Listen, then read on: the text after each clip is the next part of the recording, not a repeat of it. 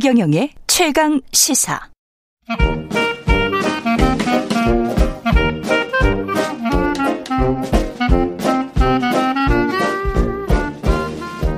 네, 최경영의 최강 시사 경제합시다. 월요일은 명쾌한 경제 이야기 해보고 있습니다. 오늘도 박정호 명지대학교 특임 교수 모셨습니다. 안녕하십니까? 예, 안녕하세요. 예. 오늘은 반도체 위주로 주가도 이야기하고 반도체 이야기를 좀 하겠습니다. 지금 그 주가가 많이 떨어져서. 어, 그렇죠. 예. 네. 시장도 그렇습니까? 어, 예, 뭐, 지금 우리나라 주가 하락률이 전 세계에서 가장 요 근래 네. 가장 많이 빠진 증시에 해당되거든요. 음. 그 가장 큰 이유 중에 하나는 우리나라 증시는 거의, 거의 절대적으로 반도체 관련 업종들이 어떤 평가를 받느냐에 따라서 좌지우지가 되는데 그렇군요. 딱 오늘 주제인 반도체 시장의 전망이 어두우면서 같이 결부된 결과가 아닌가 생각이 듭니다. 아, 반도체 시장 전망이 어둡군요.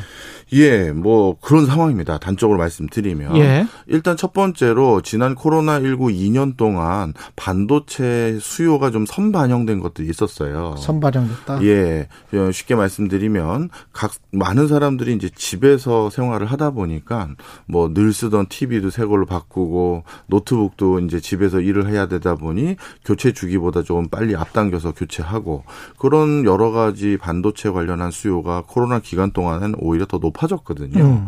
그렇게 제품 교체 주기가 벌써 지난 2년 동안 다 선투영이 됐으니 어, 웬만큼 경기가 좋거나 추가적으로 경기가 회복되는 여력이 있지 않고서는 반도체에 대한 신규 수요를 기대하기가 어려운 부분이 하나 있었고요. 예. 우리 개개인 소비자들의 입장은 그랬었고 기업들도 마찬가지입니다. 항상 불황 때 특히 ICT 기반의 회사들은 훨씬 더 과감한 투자를 더 늘리는 게 일반적이에요. 예. 어차피 먼 미래들은 대부분 정보통신 기술로 기반해서 움직일 수밖에 없다는 판단 그렇지. 아래 예. 이렇게 금리 쌀 때, 그리고 돈 많이 풀렸을 때 정말 과감한 선도적인 투자를 합니다. 지난 한 2년 반 동안 우리가 이전에는 잘 얘기 안 했던 새로운 단어들이 뭐 메타버스니 이런 음. 단어들이 있으면서 기업들이 데이터 storage라든가 데이터 센터라고 우리가 예. 불리는 그런 것들에 대한 서버 수요나 이런 것들이 폭증했었거든요. 맞아요. 그런데 이런 그 신산업이라는 것은 사실 먼 미래를 보고 달리는 것이기 때문에 음. 중간중간 계속 투자가 들어가고 중간중간 계속 그 기업들의 재무적인 부담이 경감돼야 또 투자를 하는 것인데 지금 상황이 어떠냐. 미국의 빅테크 기업들도 일부 구조조정에 나섰고요. 중국의 big tech 기업들도 구조조정에 나섰고 즉 어떻게 보면 B2B 사업으로 반도체를 파는 가장 주력 업종들에서 이렇게 신규 투자는 커녕 구- 구조조정을 하고 있는 음. 상황이니 어 이래저래 반도체 상황이 악화되고 있는 건 분명합니다. 그 수치로 좀 볼 수 있을까요? 뭐 어떤 예. 성장률 전망치 같은 것? 가장 대표적으로 올해 파운드리 시장 아 이거는 있어요. 예. 전 세계 반도체 시장 자체는 그 견실하게 2030년이 아니라 50년까지 성장을 해요. 분명히 장기적으로 예. 성장한다. 그건 분명한 사실이에요. 예. 그런데 그 성장하고 있는 산업에서 우리의 성적표가 어떠냐가 중요한 거잖아요. 한국 반도체. 그렇죠. 예. 메모리 반도체 분야에서는 뭐 우리가 압도적인 1등이라는 그렇죠. 음. 건다 아니까 그거는 뭐 이미 증시에 다 반영된 결과고 예. 한국 기업들의 주가 또는 한국의 경제 성적표가 훨씬 더 우호적으로 나오려면 우리가 그동안 성과를 크게 못 발휘했던 파운드리라고 하는 그렇죠. 주문형 반도체 분야에서의 성적표가 중요한데 올해 어떤 일이 생겼냐면 어 파운드리 10개 업체가 상위권에 있거든요. 예. 그 10개 업체 중에서 유일하게 매출이 줄어든 회사가 삼성전자예요. 아이고야. 그러니까 이게 시장은 커가고 예. 당초 기대보다 경기가 침체 국면이니까 좀 덜 성장하나 보다 해서 주가가 좀 빠지는 건 있었어요. 음. 그런데 덜 성장하는 게 아니라 파운드리 분야에서 매출이 줄어드는 것은 우리 10개 업체 중에서 삼성이 유일한 상황이고요. 음. 그러면 이 삼성의 그동안 시장 점유율로 잡고 있었던 걸 누가 빼먹었느냐라고 했었을 때 대표적으로 삼성의 경쟁 업체는 우리는 TSMC를 꼽지만 그랬죠. 어, TSMC에서 뺏긴 게 아니라 화홍하고 넥스칩 그다음에 SMIC라는 중국계 기업들의 시장 점유율이 급격히 올라갔어요. SMIC 다 중국계네. 그렇죠. 예.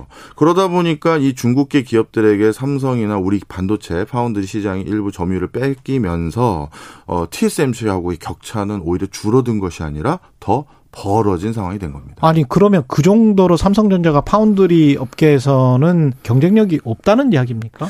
이게 참 애매모호해요. 그러니까 네. 파운드리라는 건 좀 전에도 제가 표현을 말씀드렸지만 주문을 받아야 생산을 하잖아요. 그렇죠.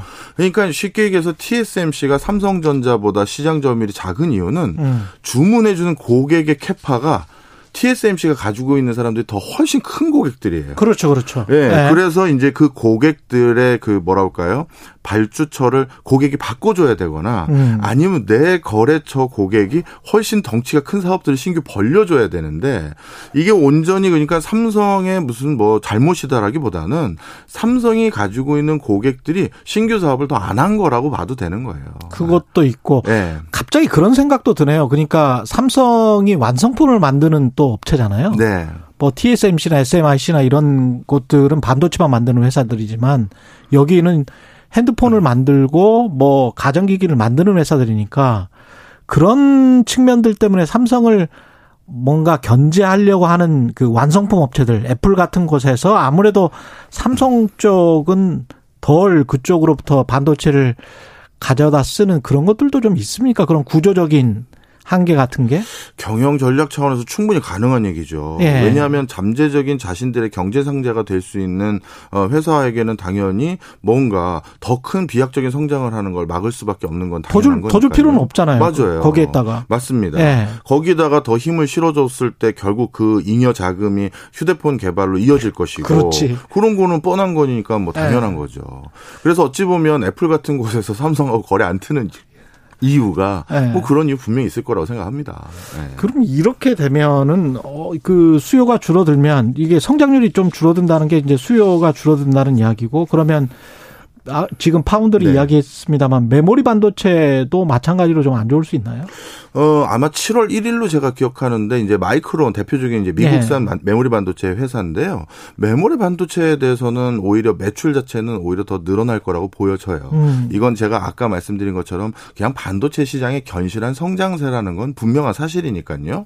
그리고 메모리 반도체는 좀 전에 제가 말씀드렸던 먼 미래지향적인 수요에만 들어가는 것이 아니라 우리 일반적인 모든 그냥 반도체 그, 아, 저 IT 기기들 특히 자동차 분야에서도 다 사용되기 때문에 그렇죠. 어, Micron의 실적도 많은 전망치가 그 우리가 생각한 것보다는 나쁘지 않을 거다 이렇게 얘기를 하는데 음. 문제는 삼성이라는 곳은 이미 메모리에서는 뭐 다 반영된 숫자들이고 그렇죠. 예. 이 foundry에서 어떤 성과가 있는지 그리고 플러스 알파로 전기차 시장에서 삼성이 어떤 앞으로 행보를 보일지에 대한 관심도가 미래 주가에 반영이 돼야 되는데 음. 지금 전기차 시장이 앞으로 지금에 비해서 2025년까지 두 배 이상 더 성장할 것으로 보여지거든요. 예. 따라서 삼성도 지금 행보가 어 기존의 어떤 반도체 시장의 어떤 뭐랄까요? 그, 저 이미 다 포화 상태인 시장 말고 음. 새로 크게 확장되는 전기 자동차 시장의 반도체 분야에서 성과를 내려고 하는데 음. 지금 이제 뭐 경기가 워낙 그 급냉하다 그렇죠. 보니까 예. 전기차 시장도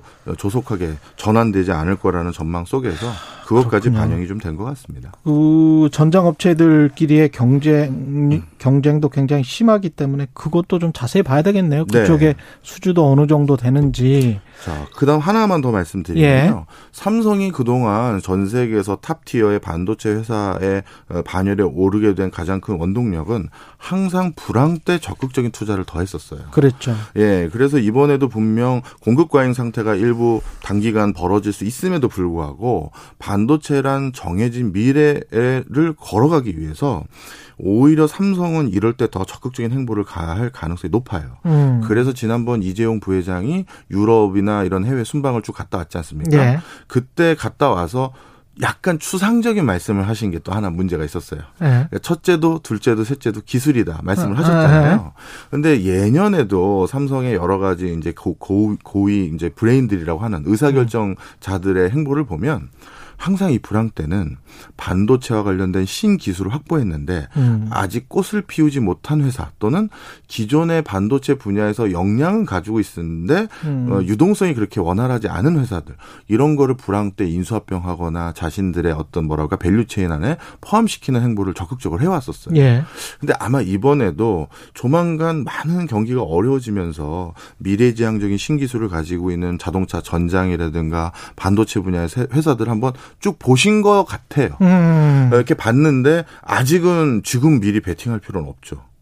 조금 더 경기가 안 좋아지면 그렇죠. 런 회사들이 더 싼 값에 매물로 나올 수도 있는데 예. 그렇다면 주가라는 것은 지금 돈을 못 벌어도 음. 우리 테슬라 얼마나 적자였는데 주가는 고공행진이었습니까? 그렇죠. 그렇죠. 지금 못 벌더라도 CEO나 그 회사의 행보가 아 어디로 가려고 하는구나 그런 것들을 실현하기 위한 구체적인 방향성과 플랜이 제시됐구나 하면 오르기도 되거든요. 음. 근데 아직은 이런 신규 외연을 넓히는 인수합병의 플랜이라든가 이런 것까지도 아직 제시되지가 않은 타이밍이라서 당분간은 주가가 큰 반등하기는 조금은 어렵다.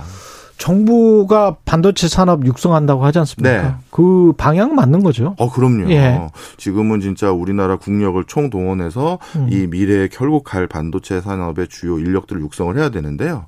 미국 같은 경우 반도체 분야에서 이렇게 경쟁력을 잃었던 가장 큰 이유가 유능한 인력들이 즉 수학이라든가 공학이라든가 또 물리학을 공부했던 음. 많은 인력들이 대부분 더 고액 연봉을 주고 편하게 일하는 금융권으로 다 흘러갔어요. 아. 네, 그래서 TSMC의 그 초대 회장이었던 분께서 본인이 미국의 Texas Instruments나 이런데 한 20년 가까이 근무를 하셨잖아요. 음. 그러면서 봤더니 신규 채용하는 우수한 인력들을 스탠퍼드나 뭐, 뭐 음. 예를 들어서 MIT에서 가서 채용하려고 하면 아니 너 우리 회사 오려고 하다가 결국 어디로 가냐 하면 다 금융권으로 가버린 거예요. 예, 맞습니다. 그러다 아. 보니 거기는 그 좋은 인력을 놓친 거고 대만 같은 경우는 TSMC가 결국 국가가 주도해서 설립한 회사거든요. 그렇죠. 그러다 보니 국가 주도로 반도체 인력의 수급이라든가 이런 걸 다 챙기고 있는 상황에서 음. 아, 우리나라도 당연히 적극적으로 해야죠.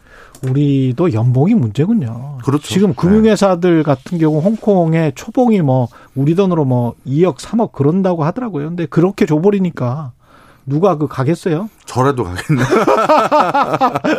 반도체 회사 누가 가겠어요? 그 중국이 이렇게 아까 말씀하신 것처럼 파운드리도 확 뜨고 그러면 어떻습니까? 중국이 부상이 됩니까? 아니면 우리 우리가 경쟁에서 아직도 계속 기술 우위를 가지고 갈 수 있나요? 네, 중국의 파운드리 업체들이 일단 음. 다시 조금 점유율을 확대한 것은 쉽게 얘기해서 이제 약간 저품질, 예, 약간 아. 사양이 낮은 것들을 일단 잠식을 하고 있는 상황이에요. 예. 그런데 그게 이제 고품질까지 이뤄가지 못하는 이유는 어, 또 미국이 중국의 반도체 기술이 강화되는 걸 철저히 막고 있거든요. 반도체만큼 진짜 전 세계가 결부된 industry가 없는데 음. 반도체의 고사양 그 반도체를 만들기 위한 여러 가지 티, 뭐 예를 들어서 ASML의 노광 장비라든가 음. 어, Applied Material이라든가 또 반도체 장비. 반도체를 예 반도체를 설계하고 구현하는 데 필요한 핵심 언어 체계라고 해야 될까요? 음. 그 Arm 기반이라는 그런 것들도 절대 중국인들이 좀 원활하게 사용하지 못하게 미국이 막고 있어요. 예. 그러다 보니까 중국의 반도체 굴기라는 단어가 지금 삐걱삐걱 하고 있는 건 분명한 사실이고요. 그랬더니만 중국도 가만히 있는 게 아니라 반도체라는 건 결국 기초 원자재가 또 대거 필요하거든요. 그렇죠. 텅스텐이나 이런 네. 것들. 어, 니네가 이렇게 우리가 장비를 사오는 걸 막는다고? 그럼 우리는 배, 저, 아프리카나 이런 중남미에 우리가 산지에서 원자재 공급을 차단할 거야. 이러면서 서로 계속 지금 value chain을 훼손하는 형태로, 어, 견제를 하고 있는 상황이에요. 그러다 보니 중국도 그렇게 성장에 녹록하지는 않은 상황이다. 네. 중국도 정도까지 않지만 우리도 지금 타격을 받을 것 같으니까 야 이게 지금 정치가 너무 간섭하는 거 아닙니까? 그 또 네. 일본도 이제 만만치가 않아요. 네. 일본 같은 경우도 반도체에 대한 어떤 노하우를 완전 한국에 뺏긴 상황이지 않습니까? 그렇죠. 그래서 미, 일본 정부 차원에서 10여 년 동안 계속 반도체를 육성하겠다라고 하고 음. 이번에 그 미, 미일 반도 저희 저, 저 정상회담 때 TSMC의 연구소를 일본에 유치하겠다라고 발표했는데 드디어 이제 그게 진행이 되는데 그렇죠, 그렇죠. 그거는 우리의 경쟁 관계에 있는 거라기보다는 음. 반도체를 만드는 데 필요한 소부 장, 소재 부품 기계 장비에 대한 연구소에 지원이구나. 더, 예, 거기에 더 많은 거고요. 오히려 저는 주목할 부분이 소니예요. 소니. 는 과학 기술이 워낙 잘 발달된 회사고 예. 이제 전기 자동차 시장에서 대표적으로 센서라고 불리는 것도 사실 다 반도체거든요. 예. 근데 전기 자동차나 자율주행 자동차는 눈이 있어야 되는데 그 광학 기술과 관련된 아, 센서가 그렇다. 중요해요. 그래서 14년 만에 반도체 공장을 증설하겠다고 소니가 발표했는데 그게 봤더니 바 자동차 관련한 전장이구나. 전장에 해당되는 거죠. 그러니까 삼성과 이제 앞으로 일본 기업들 간에는 치열하겠네. 저- 전 자동차 분야의 반도체에서 싸움이 치열할 것 같다. 네. 명지대학교 박정호 특임 교수였습니다. 경제합시다. 예, 고맙습니다. 감사합니다. 네, KBS 1라디오 최경련의 최강시사 듣고 계신 지금 시각 8시 45분입니다.